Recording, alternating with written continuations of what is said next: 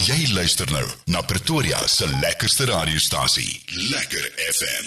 Wel, is 'n koue, lekker oggend as ek dit so kan sê hierso in Centurion. Welkom hier by ons net ingeskakel het. Sy is weer saam met ons vanoggend noodkreete van Essa Jansen van Rensburg. Hoe gaan dit met jou? Môre môre goed en da. Jy reg vir die dinge? Ja, ons is reg hoor. Jy sê hierdie volgende paar weke gaan julle nogal bietjie besig wees met dinge wat julle moet aanpak haar by Noordkreet en haar by die perseel. Ja. Ehm, maar ons gaan sommer dadelik wegspring vroue maand. Augustus. Vroue maand, vroue maand. En ehm um, ja, wat sê hulle nou? Uh agter elke goeie man staan 'n vrou. Suksesvolle man. Hulle dit wys daardie. Dis nie waar dit so kan nie vir jou. Ons ons is so lief vir ons vrouens, is net nie waar nie. Ek sê nou die dag vir iemand, ek mis ek ek, ek as my vrou nie daar is nie, mis ek haar. Soos Ja. 'n verseker. Ja. Jy weet, my vrou, daar kan twee snye brood in daai broodblik wees, nê. Nee. Mm. En dis al wat ek sien. Dan's ek soos en hier's niks in hierdie huis om te eet. As ek weer kyk, dan sit daai brood verander in 'n gourmet blue en met chips mm. en met ek weet nie hoe sy dit reg gekry nie. Dis wat 'n vrou kan doen. Dis ja. een ding wat ek vir jou kan sê wat uitstaan is by my vrou kom. Ja. Ek kan nie sonder my vrou nie Vanessa, maar ja. natuurlik ons ja. vrouens en ons dames daar buite is baie meer as net twee snye brood wat sy in 'n ja. gourmet blue kan verander. Vertel ons 'n bietjie Ja. meer. So hierdie maand um, is nou vandag die 1 Augustus en dan ek dink die 9de is Vrouedag en ons fokus bietjie hierdie maand op die vroue Ja. en vrou wees want 'n vrou word 'n ma en 'n uh, ja, 'n vrou is ook 'n vriendin en 'n vrou is ook Dokter, 'n dokter en 'n vrou is ook by 'n werk. sielkundige. Uh sielkundige. en ehm um, ja, so 'n 'n 'n 'n vrou is net baie meer as wat ons jy weet wat 'n mens baie keer in jou kop het. Maar 'n Ja. vrou het ook haar ehm um, nood en haar behoeftes en haar goedjies. So hierdie maand fokus ons bietjie dan op vroue goed.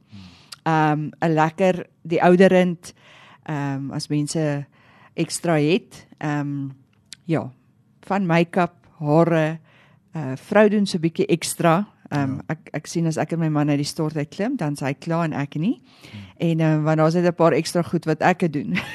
Ja, man is stoep toe, trek sy broeke aan, daar gat hy. Ja, jy moet nog 'n hemp aantrek. O ja, boep, daar gat Ja. man. Plakkies. So ehm um, ja, ons wil 'n bietjie fokus op vroue en om vroue ook te bederf, selfs vroue in nood. ja. Um, voor dankie te sê dat hulle ten spyte van hulle omstandighede 'n ma en 'n vrou probeer wees. Um, ja, so as ons hierdie maand bietjie 'n ekstra dingetjie in hulle sak kan gooi vir die ma, ou serpietjie, handskoentjie, die ouderend, 'n parfuum. Um, ja, enige vroue kosmetiese goedjies uh dit wat vroue maar nodig het kan bysit, dan is dit 'n bederf hierdie maand vir die vrou en net om 'n vrou ook te eer al is sy in nood. Ja. Sy bly 'n vrou en 'n ma en ehm um, sy probeer soos jy sê al die potte aan die kook hou en al die balle in die lug hou en ehm um, ja, dan stap ons hierdie maand 'n ekstra myl saam met ons vroue. En dit is so as jy dink aan nee, hoeveel uh uh alleen lopende is daar buite wat Ja. se man oorlede is dalk in COVID en daai daai tyd of wat ook al wat nou alleenig sit met 3 kinders Ja. en sy moet met met met 5000 6000 rand 'n maand oor die weg kom. Sy moet skoolfonds betaal, sy moet dit, sy moet dat en en en uh, somehow, jy weet, druk sy deur en sy maak hierdie kinders groot.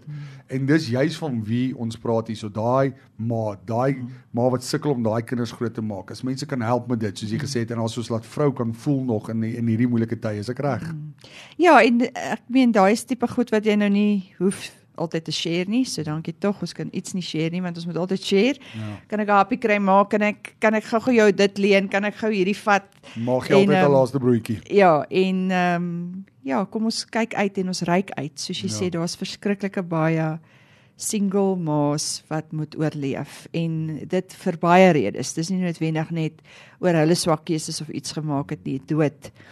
Um die man wat nie werk het nie of ja. jy weet baie baie dingetjies wat aan 'n vrou se deur gaan klop het. So ja, kom ons ryk uit hierdie maand en vat 'n hand saam met ons vrouens. En kyk hoe ons kan help. Ja. Waar kan mense jou kontak as hulle sou ietsie wou bring? So hulle kan my kontak op 063 751 9781. Ons is hier in Jean Avenue, so in Centurion. Hulle kan hier by jou aflaai en ons kan dit hier optel of hulle kan ons laat weet waar kan ons hulle kry en ehm um, ja, dan kan ons die goedjies by hulle uitkry en dan kan ons dit so in ons gesinne waarvoor ons wel nou op hierdie stadium voorsien ietsie insit vir 'n ma vir 'n bederf.